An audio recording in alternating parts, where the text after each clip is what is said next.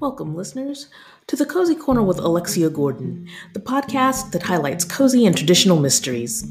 You won't find stories filled with explicit sex or graphic violence. You will find interviews with authors who create crime fiction filled with intriguing plots, engaging characters, and high quality writing. Thanks for listening.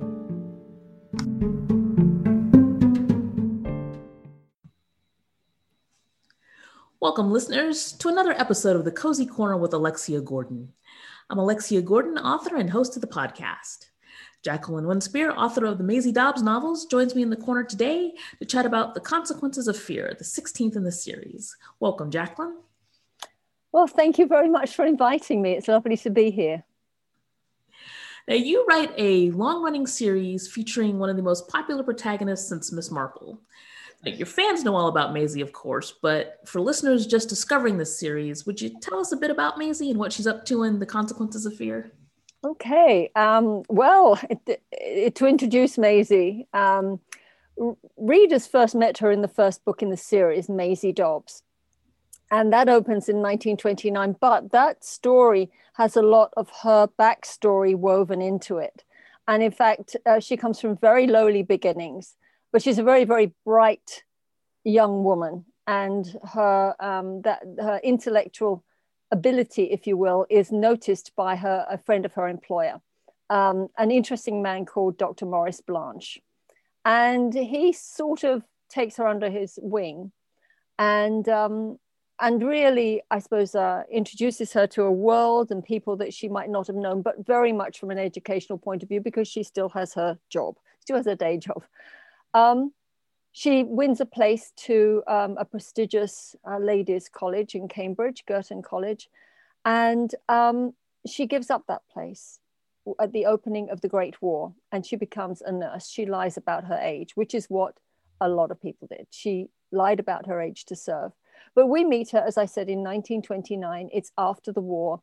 She um, is stepping out on her own as a psychologist and investigator having been Maurice Blanche's apprentice for some years. And, um, and of course, the first case unfolds, and we find out a lot about Maisie's life. But through the series, and as you say, I'm, I'm, this is book number 16, um, and we're now in 1941. So Maisie is a lot older, and each of the books has taken us further on in time. So it's it's you know there is not only an arc to each story, but there's an arc to the life of each of the characters um, because it, there's not only Maisie Dobbs, there's her assistant Billy Beale, and we come to know his family, we come to know her family and her friends and those that she associates with. And everyone has their story. So that sort of brings us up to um, October 1941. Now, as you mentioned, the first novel was set in 1929, which is a, a decade before England declared war on Germany. Yes. Uh, the consequences of fear, as you said, brings us to October of 41, which is just a couple of months before the attack on Pearl Harbor that brings the US into the war. So back in 2003, when you were writing that, that first book set in 1929, did you realize you were going to cover such a long span of time? I didn't even realize I was going to cover another book. I was writing a story that was in my head. And that's what I was thinking of. Boom, that story. And I was very immersed in it at the time. And, you know, I, you'll know about this. I had the, the day job and I was also getting over a really bad accident at the time. Be that as it may, um, one of the things that was happening is I was writing whenever there was a scene that I thought, oh, you know, that doesn't quite fit, or a piece of dialogue or something, if it didn't fit, um, I put it in a file on my computer desktop marked fragments. We Winspears are pack rats. We don't throw anything away because it might come in useful one day.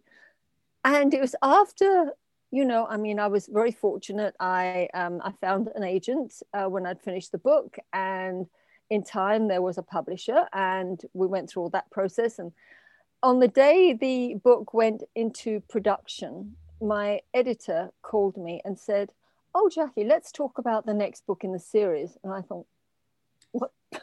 you know, the next book in the series.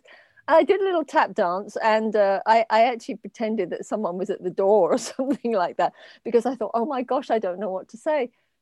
But what I did was I thought, okay, I've got my fragments file. Let's get that out.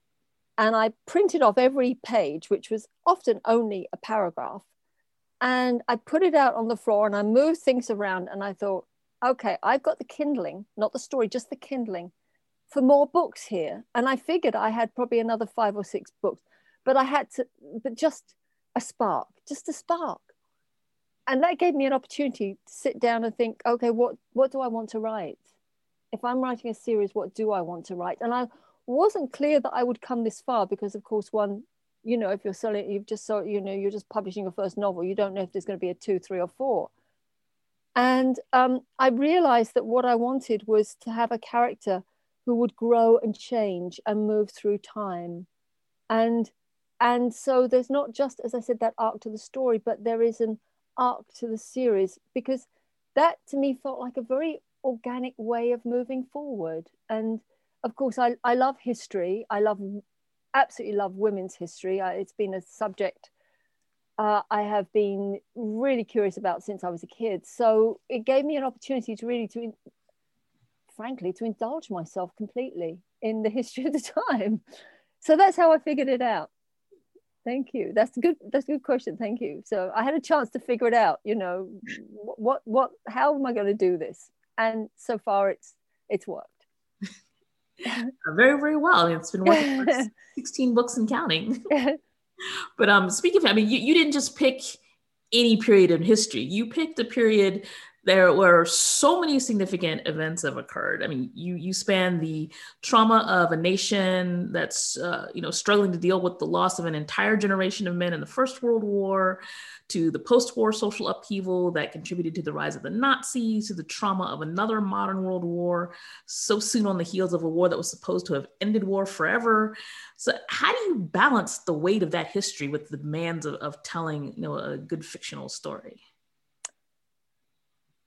By remembering it's all about the story. Uh, um, and this is something I, I, I, I, I, I, guess I alighted on earlier on. And it, in a way, it just came naturally because um, how can I put it? I, I particularly in the earlier books, I was doing an awful lot of research and i still do a lot of research but i've also got a lot of research already done so to speak. I've, I've, I've done the, the, the foundations. I've got the foundations. And you know as i was doing that i mean you, you it was that realization and i don't think to be quite honest alex it wasn't um, something i thought um, consciously but rather a feeling. I'm not writing narrative nonfiction. I'm writing a story about people. And, you know, okay, they're, they're fictional people, but they are people. And it's about character.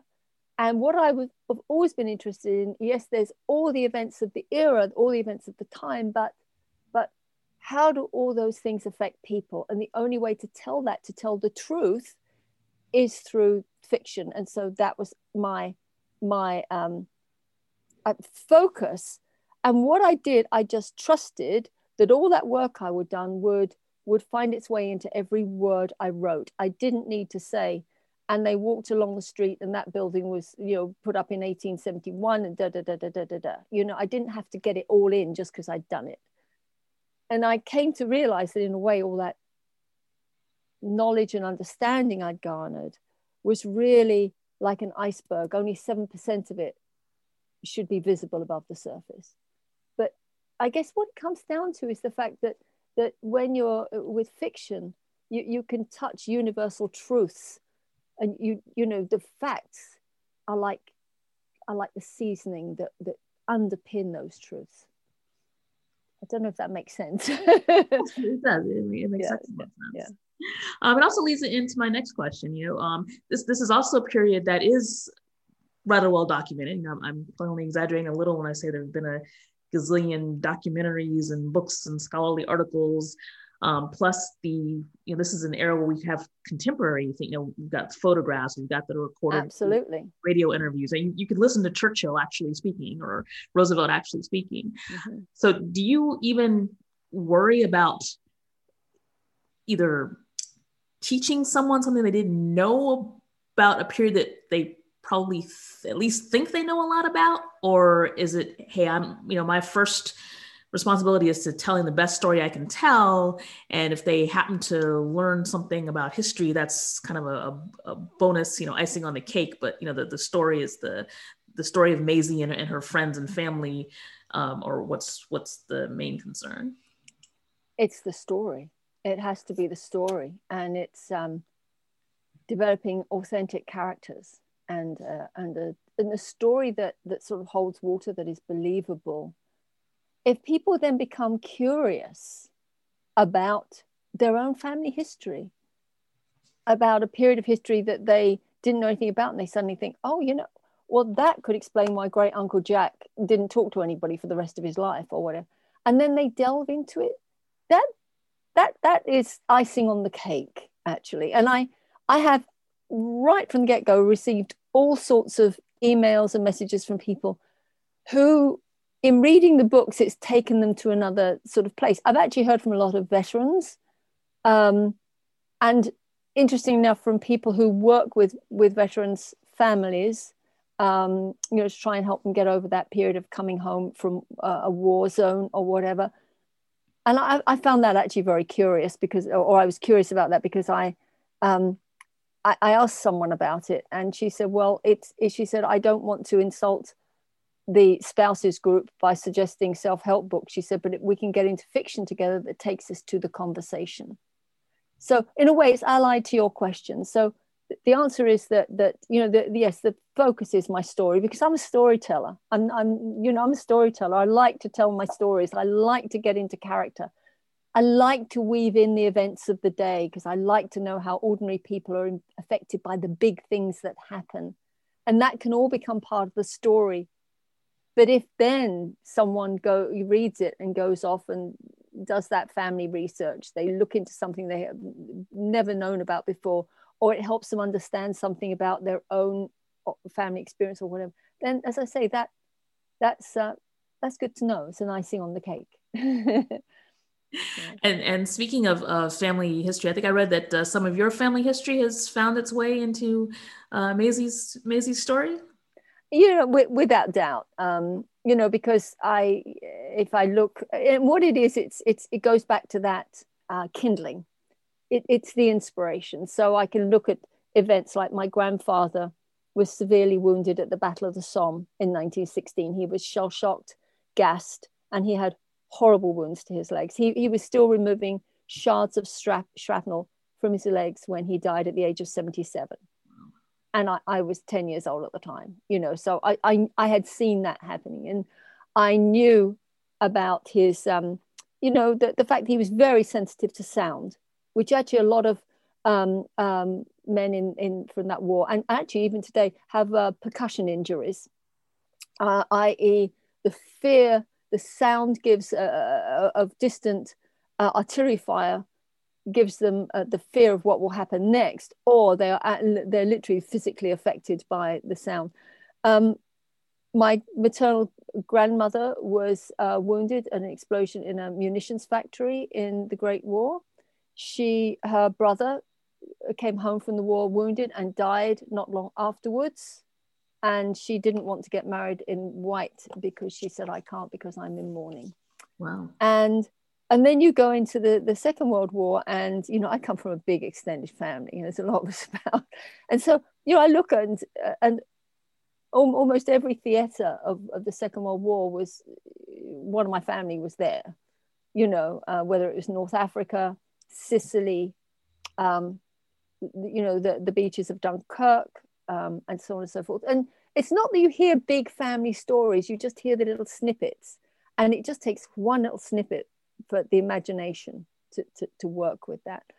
Um, one of the things in the consequences of fear, um, my father, um, he was um, about 13 when war was declared.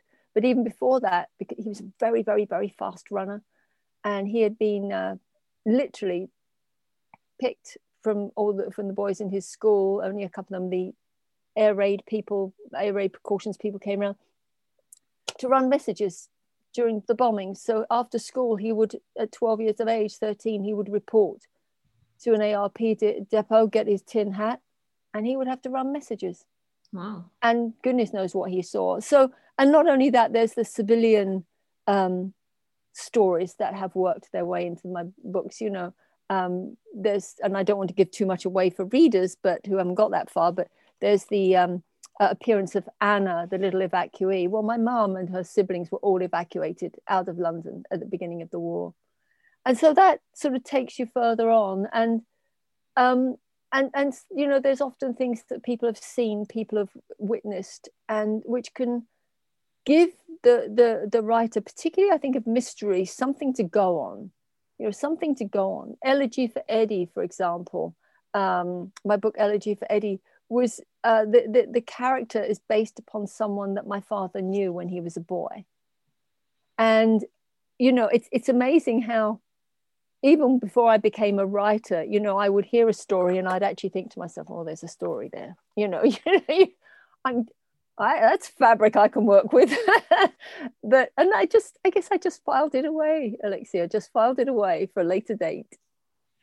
Uh, how how has your your family or your extended family reacted to little bits of their stories working their way into your your series? Are they happy? They think that's that's the coolest thing in the world, and they tell all their friends, "Hey, that's actually you know that, that's that's Grandpa," or they yeah like you said, you know, sometimes you know maybe Uncle Jack doesn't want to talk to anybody about what yeah, yeah. so he might not be so happy with it. So how, how... I'm, I'm very careful. It's just a little a little bit here and there. Although I, I will add that when I wrote um, the Care and Management of Lies, which was my standalone novel, not actually a mystery, but set firmly in the Great War, and uh, it was uh, chiefly it was about the relationship between uh, actually uh, the military and food, and also a relationship between two women. my mother got into it a, a, couple of chapters. My mum passed away a few years ago, but she called me and she said, Well, I'm reading your new book. And I said, Oh, yeah. And she said, Well, she said, I've got to tell you, you can't say anything without around you without it ending up in a book.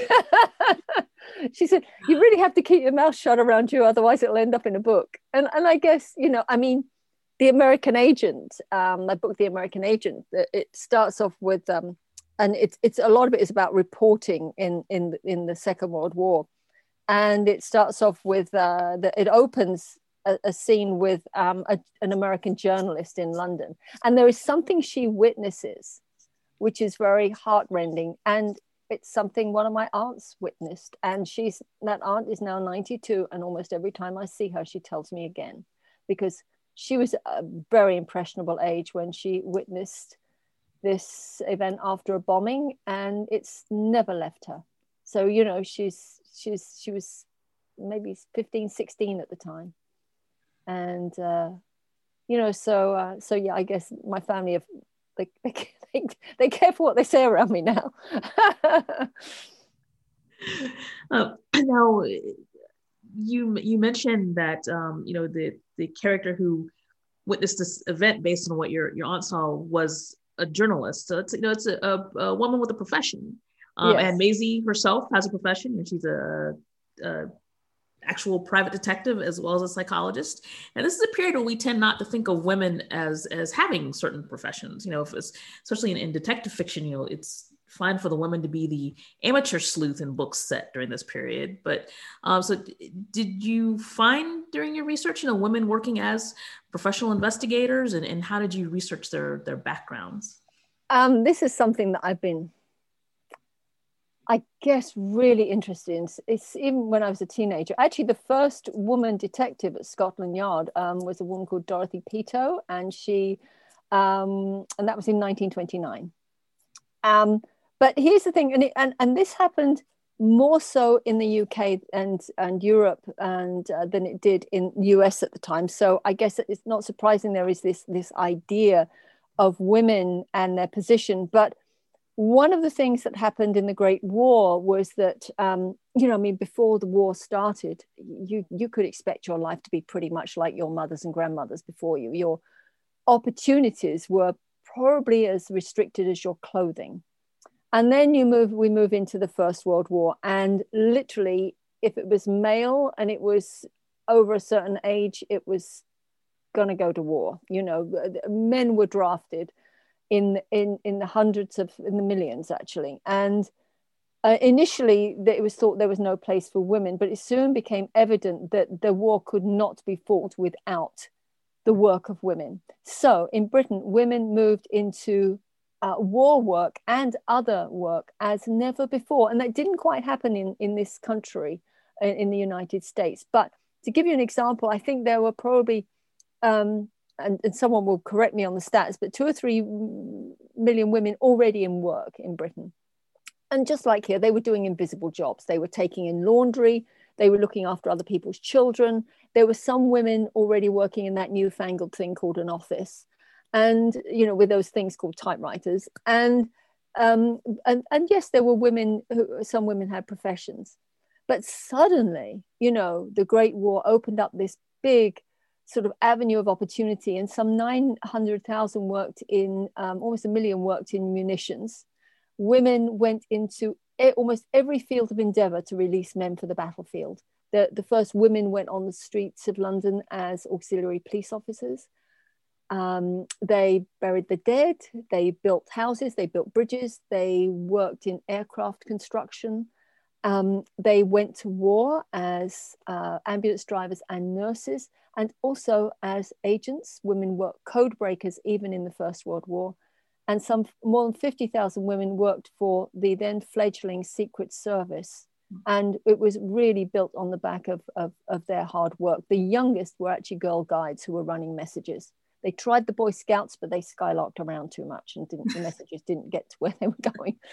And, and so there was this great sort of i mean the work of and everything was was um even advertising was geared towards getting women out. You know it was sort of like there's a hot drink called oval ovaltine and it was set your daughters on the on the way to work in the right way and it was a hot drink. And of course after the war it was you know don't whatever you do don't give her ovaltine you know. But um but the thing is that that for so many women alexia it, it changed their notion of what was possible because they were suddenly in looser clothing shorter skirts because you know that long skirt is going to get you're going to be up to your knees in blood by eh, after an hour if you're a nurse in the battlefield in a long skirt. It's got to come up.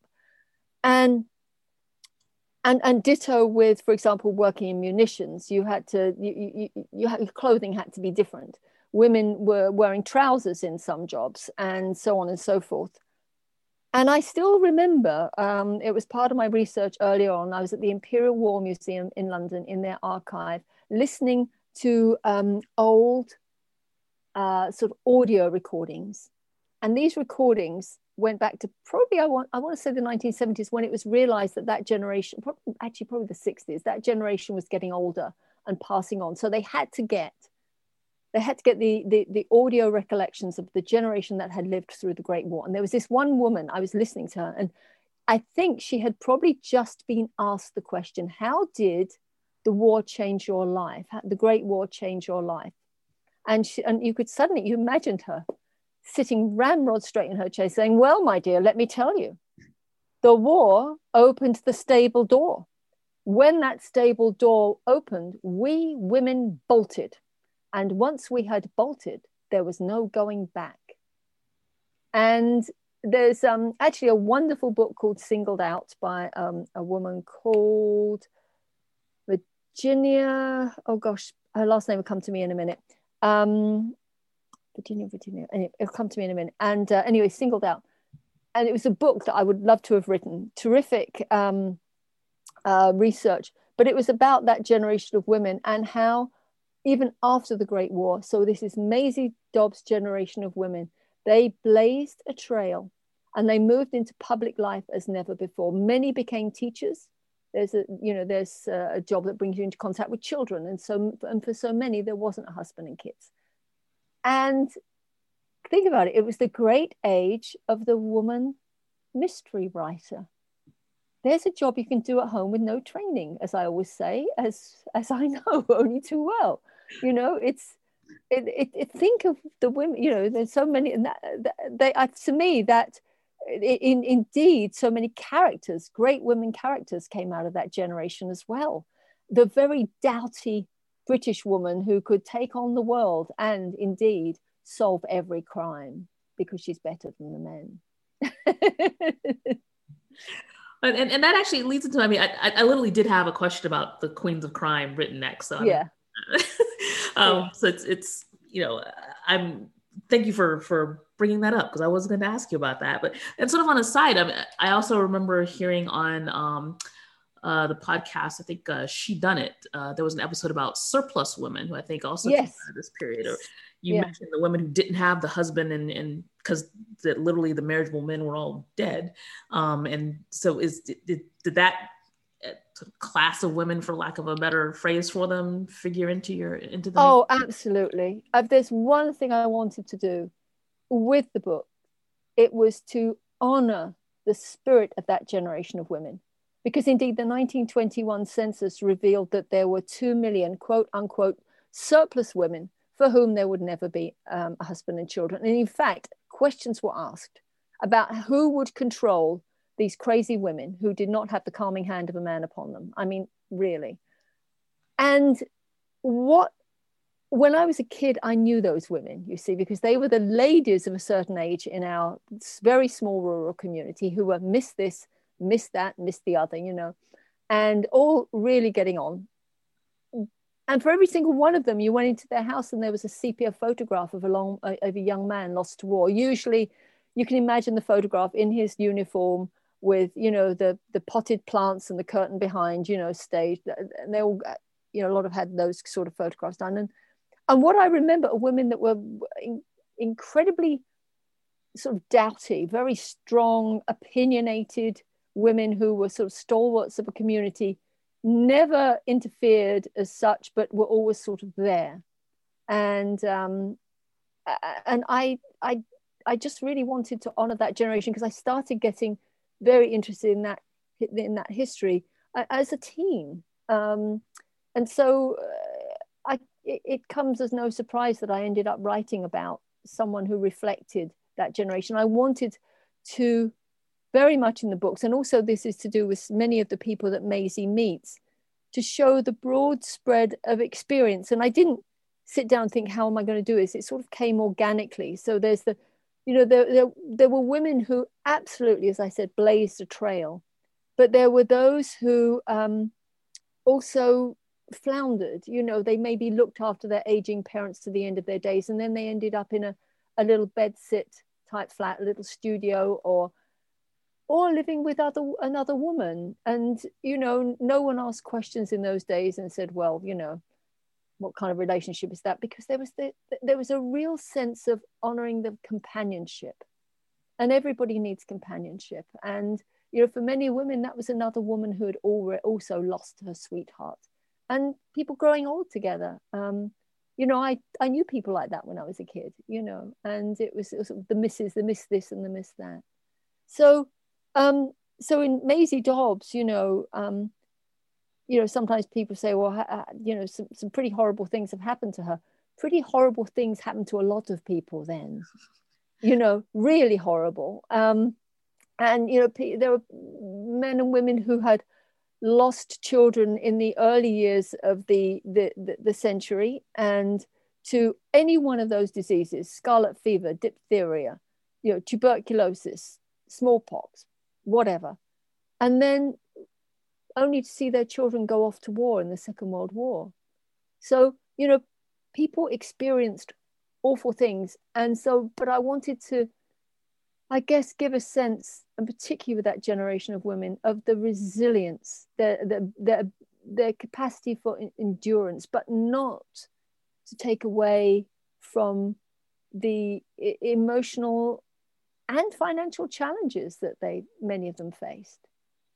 So yeah, there's that'll make you write a mystery. you know, you can just imagine now sitting there thinking, now what do I do? And and and and having a great idea, you know, in your bedsit for a book or whatever. And and yes, it, it yeah, those the, the queens of crime.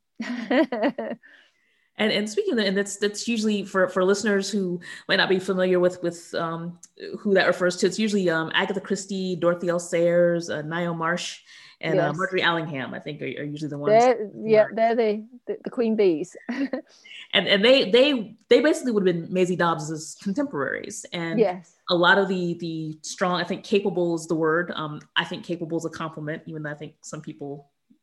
I'd love to be called capable. Um, but and they also but they also feature like you said the, the other side the, the women who maybe weren't as as successful um, and for me, I'm, I'm a huge fan of, of golden age detective fiction, mm-hmm. um, and it, and it is the the strong um, you say the dowdy dowdy women. I mean, they're they're, they're yeah. what draws me to it. I, I like strong, independent, trailblazing women. Um, but what you, what do you think makes it so popular? I mean, like, the the British Library crime classic series, I think, is up to almost hundred books from this period that they've reissued now. So obviously, people are, are reading them. So something set basically about 100 years ago now is still appealing to people today. Um, so what do, what do you think makes this time period um, appealing? I think there are several things at play. And number one, um, they're, they're good stories. You know, they have a beginning, a middle, and an end. And as human beings, we have always been drawn to the journey, the archetypal journey that is the mystery. It's that journey through chaos to resolution, and all is well. Now, here we are living in a world where all does not exactly seem well at the moment. A lot of things are going wrong. We have, well, particularly now, we've had the pandemic. There uh, and uh, there's things happening uh, geopolitically that are very scary. There's things happening socially that are alarming, um, and people have this. Uh, people are uneasy. We're on uneasy ground. That's how it feels. We're on, and also for a good many years, we as a people we have, uh, and, and and obviously there are whole groups for for whom you know this is a broad brushstroke, and there are whole groups for whom this does not work. But we have not had to live with some of the the risks that our previous generations had to live with except now with i guess the pandemic which is why it's come as such a shock. And but we've we've not lived through a major world war two in a very short time. Major pandemics that that you know people suffered or uh, epidemics in the earlier part of the century.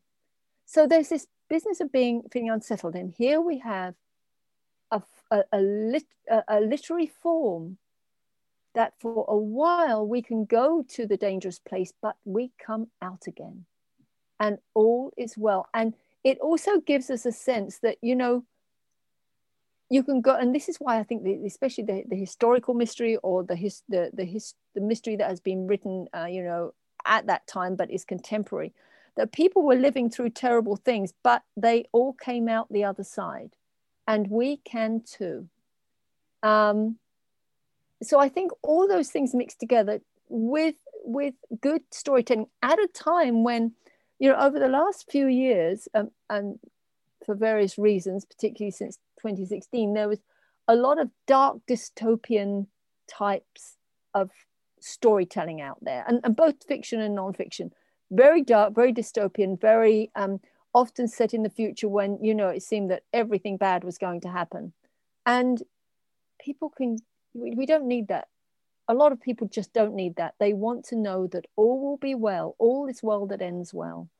And also, there's the other thing, not to forget that, you know, in we're actually in also in the entertainment industry and people want to be entertained. You know, people, people what, and, and you know, we both know that some of the best writing touching upon everything from environmental matters, political situations, social ills, etc., you can be found within the literary form that we call the mystery.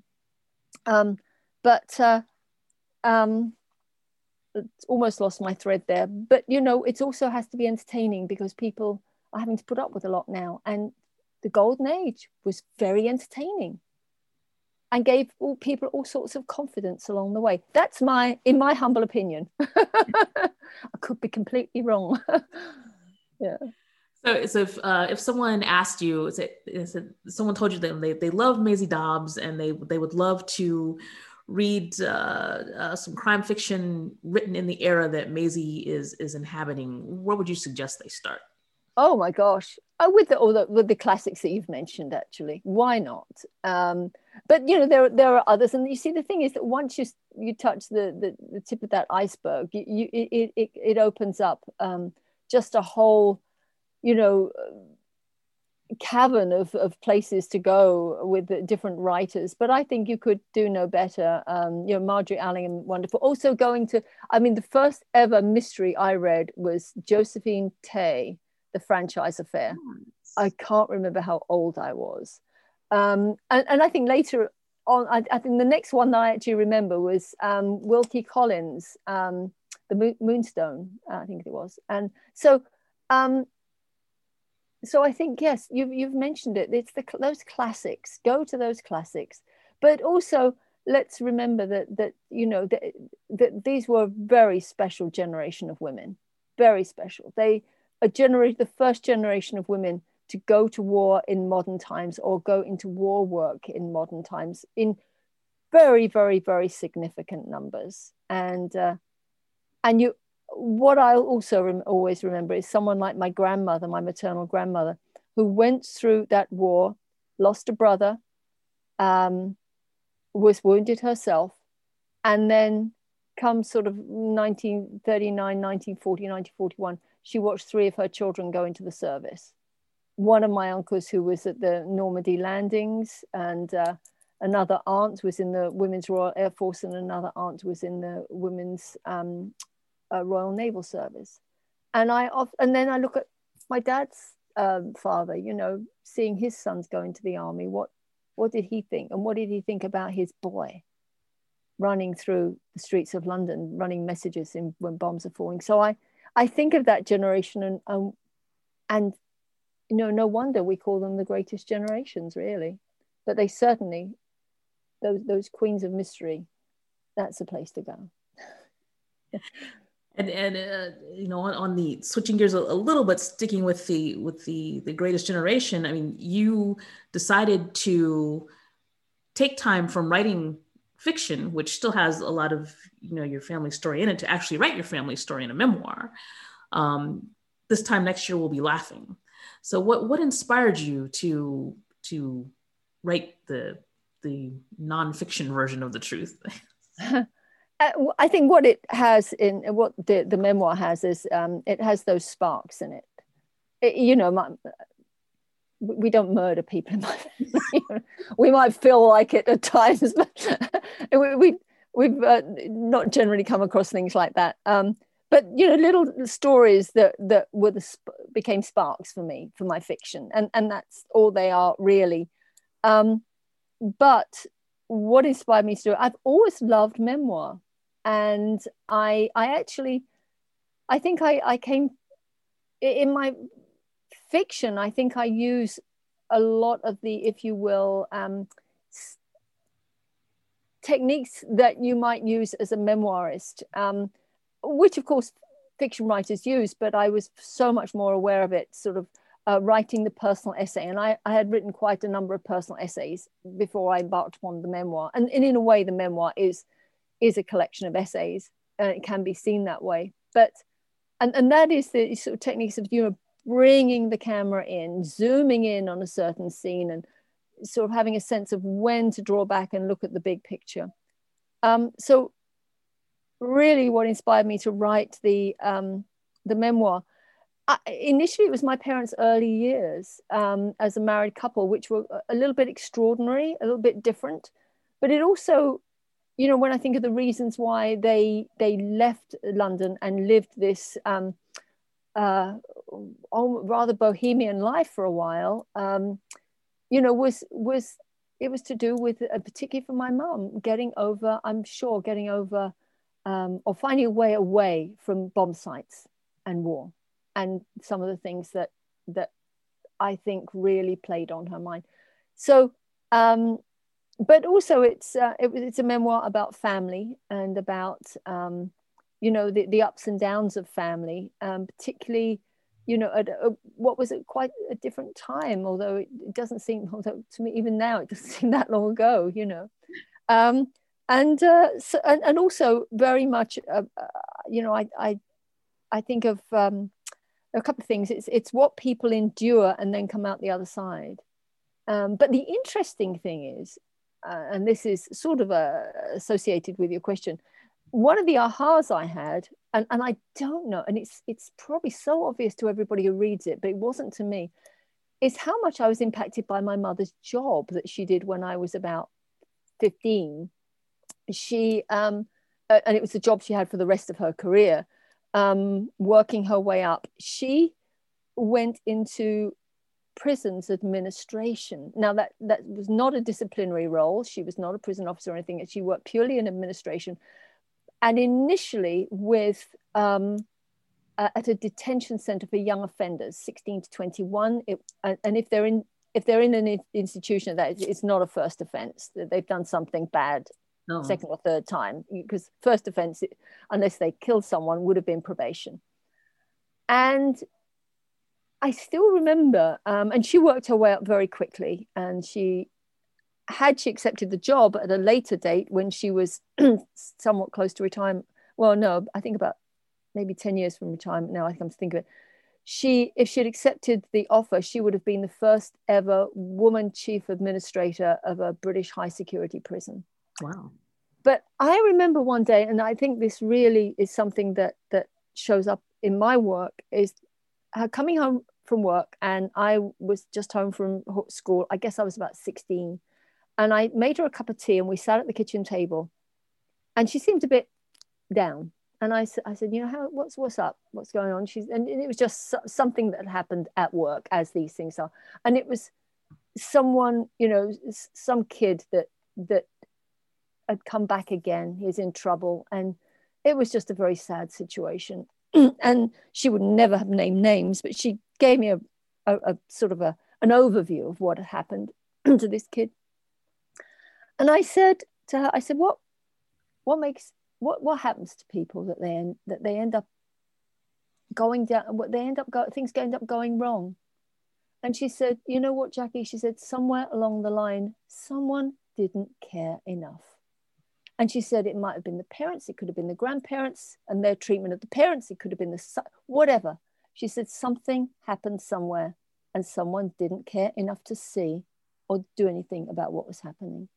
And I think that's one of the reasons why I certainly always tend to look for the victim inside the perpetrator of the crime and vice versa you know that is there something in the victim?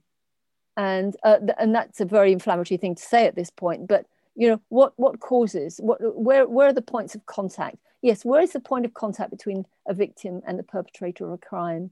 And um, and what happened, what went wrong, and where did innocence leave, and um, you know, the, and so I guess what I'm saying is it's not so much the what's in the victim, but what what was that point of connection, and uh, which I think can be you know you can wrap up in a story, um, and and I always like to see from that point of view.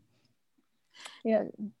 So that was one thing that came out of writing the memoir. I suddenly realized, oh, maybe her job did have something to do with what I do today. you know, crime was on the table every day. yeah. And, as you as you mentioned before, uh, fiction is a way of getting at the truth as much as memoir is. Um, so you know, in, in both you in both your nonfiction and fiction, uh, you you you you do examine things as you know, where's the point of contact between uh, the, the, the victim and, and the, the victimizer. So, but which is trickier? Which which one is well? Neither one of them is easy, so I don't want to say easier. But which one is a trickier way to handle the, the truth, or to get at the truth, or to to, to uncover the truth? Um, I think you know th- this is where uh, I think fiction, being a writer of fiction, it's it it, it's it's it's both a challenge and a responsibility because you you are dealing with universal truths and that's what a lot you know yes we love the entertainment um, but it's interesting how many times people come away from a work of fiction and something has resonated somewhere with them. It's it's because you almost can't help to touch universal truths. But i think I, what I try to do, and, and sometimes it happens quite organically, and sometimes I have to really, you know, but it's all part of getting into the whole character that you've developed is is what went wrong for this person that they have committed a crime or that things have gone wrong in their life because you know I I, I don't just want some you know, one dimensional killer, you know, oh yeah, he did it. And he did 10 of them, you know. Well, what makes someone go out and take the lives of 10 people, you know, or two people or one person? What makes someone do that?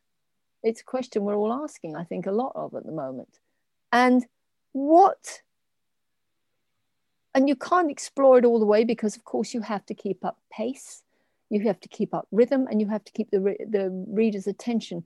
But i think it's worth exploring because it makes it a much richer experience and much more believable if we can have some idea of what has gone wrong in someone's life that they would commit a crime. And what is it in the detective in the investigator that makes them see that and in seeing that know that that is the person that they need to be looking at long and hard. And um, you know it's it's interesting. I mean one, the, the, just lately we've we've seen some horrible um, killings here in america um, gun deaths. And it always one of the things and i saw today one of the first questions is that police are not yet sure of the motive. You know and and there are some probably some people out thinking we don't care the motive. Look what this guy did they have to what is the motive? What went wrong? And i think if we're it's part of exploring character you know. And what was it in that victim that sparked something in that that person? Was it just that they were there at the wrong time? Was it something they reminded someone of? Were what what? And sometimes it's just being in the wrong place at the wrong time you know. Um, and sometimes it isn't. Sometimes there's a closer connection. Um, and it's it's you know I, I the last thing you want to do in, is is um, comment on on current cases. But i mean one thing that I, I find interesting and tragic is when someone sees uh, you know the perpetrator of a crime sees a connection with the victim that just doesn't exist. And then they then rejection causes their actions you know. And it's it's you know someone else you know is is perhaps being kind and it's seen as something else. I mean that's a i mean it's all a tragedy isn't it really? But uh, but but it's how we and, and we and as as writers and i know i'm probably going off a tangent here and then i'll be quiet but it's um i think we have to cradle that gently. We have to cradle it gently um, because we're writing a book. It has to be all sorts of things for the reader. But um, you know we have to cradle those the the, the reasons very gently yeah. Uh, you you skillfully take these these tragedies and and cradle them and, and give your readers hope that you know things will come out right on the other side uh, so where can we where can we expect uh, ms dobbs to be helping people um, process uh, some of those those those violent things next i mean do you, do you, envision her story carrying on into the cold war period or what's what's oh. amazing um I, I don't I, I, I don't believe it's going to go into the Cold War period. um, I, I it, it's hard to say at this stage. What I am working on at the moment is a book set in uh, roughly the same time of year, but it's 1942. And um, I, suffice it to say, one of the big things that happened in the fall of 19 in the autumn of 1942 is uh, um, the first lady of the United States made a visit to Britain. And uh, her journey the journey itself had to be quite hush hush because of the security issues around her. Um, because you know there were so that was that was interesting to me. That's that's what i'm going to say about that but but anyway it's it's various things coming together. And so it, it's it's it's a year on and it's a year on in um, the life of um, you know Maisie Dobbs and the other characters. And here's the only other thing I will say is that it's always been interesting to me how you know I generally am working with an idea that I had you know five years ago, but it wasn't the right time for that idea. I mean, for example, when I wrote um, the, uh, what is it, the mapping of love and death? I've got it somewhere behind me. I had the idea for that book or, and was inspired by something I'd read in a newspaper, I think about four years before I wrote the book. Oh. Uh, you know, it, it, I knew I, it's just something I squirreled away. I can remember reading an, another author, um, and I'm trying to remember who it was, um, Anne Tyler. She was, and she was uh, talking about her latest book at the time. And she said, actually, she said, I first had the idea while I was working in my garden five years ago. She said, but I, you know, I've got two kids and I knew I couldn't write that book yet. And so it's the same now. All I will say is that it's been extraordinary to me how an idea that I had sort of four or five years ago and I'm working on suddenly has suddenly includes um, let's say issues that are very very current. And i don't know whether that's just that things come around again but you know it almost is has made me at times think i better not go near this. It's too much of a hot potato. And then i think you know what? I had the idea years ago so i'm just going to get on with it. It might be gone by the time the book's published. Um, but that was certainly true of you know the consequences of fear. I mean you know, in the last year, a lot of people have been in a situation where fear has been a big part of their lives. That's, so, that's true. Yeah. Yeah, yeah. As you said, there there are a lot of universal truths out there. So yeah, I think um, I think a lot of writers would absolutely say absolutely the same thing that they they're working on something, and and an idea they had a couple of years ago or a book they've been writing for several years and working on, and suddenly all the everything they bring up is current. It's a current issue, you know. And so, uh, what, what, what else are you working on? If you can tell us, any, any more memoir or non Maisie novels? No, um, actually, there is there is a non. Uh, there's a couple. Of, actually, funny you should say that. She said there's um a non-fiction book that I would very much like to write that I have been slowly but surely doing the research for, and it's not it's not a memoir, but it will include some reflections. Um, and um, I'm, I'm, not going to say any more about that. I've always, uh, someone once told me years ago, you should never talk about what you're writing about because it takes away the need to write. So if you, it means that you're telling the story rather than writing the story. Oh. Um, and the other, and, and also I'm just sort of gathering my research materials for a standalone novel that I'm going to be working on after the book that I'm writing at the moment, which is a Maisie Dobbs book, which will come out this sort of this time next year, um, sort of March next year. Yeah. So, so, so, plenty keeps, for your fans to look forward to. It keeps keeps me out of mischief. Yeah. And, and where can where can readers buy the consequences of fear or another of the Maisie novels or your memoir that uh, this time next year we'll be laughing? Where, where can readers uh, get a copy? Okay um i would always point readers towards their you know local independent bookstores. Um and um uh, you know bookstores have done so many of them worked so hard the last during the last year bringing virtual events to readers so they don't miss out on book tours. So and also delivering books and things like that. And they work so hard. They deserve they deserve our business. And um, but all the usual uh, let's let us say online resources for ordering. Um, but i would and also if um, if you go to my website which is basically www.jacquelinewinspear.com and hit the events page um, you will see that uh, there are uh, the virtual events that I've done are all still accessible um, by clicking on links. And any one of those bookstores currently has my books and they possibly still have signed copies because I actually signed books and they were wow. sent out. so, um, and also that stands for the memoir as well. So it's jacquelinewinspear.com forward slash events. Um, but go to the website and also the website um, if you go to the newsletters page, my newsletters um, are usually filled with a his, your background on the historical research that I do. And uh, that can also be interesting and gives you more information on, on what I write and how I write. Okay, so, the, so the best places for readers to connect are your, your website and your newsletter. Absolutely. Absolutely. All right. Well, thank you so much for for joining me in the corner today, Jacqueline. I, I know I've uh, uh, taken up a lot of your time. I'm taking away from from your uh, from your walking time, so I appreciate you no chatting with me. and thank you, listeners, for tuning in to another episode of the Cozy Corner with Alexia Gordon. My guest today was Jacqueline Winspear, the author of the Maisie Dobbs novels. The latest is The Consequences of Fear. I'm Alexia Gordon, your host. Until next time, goodbye. Thank you very much.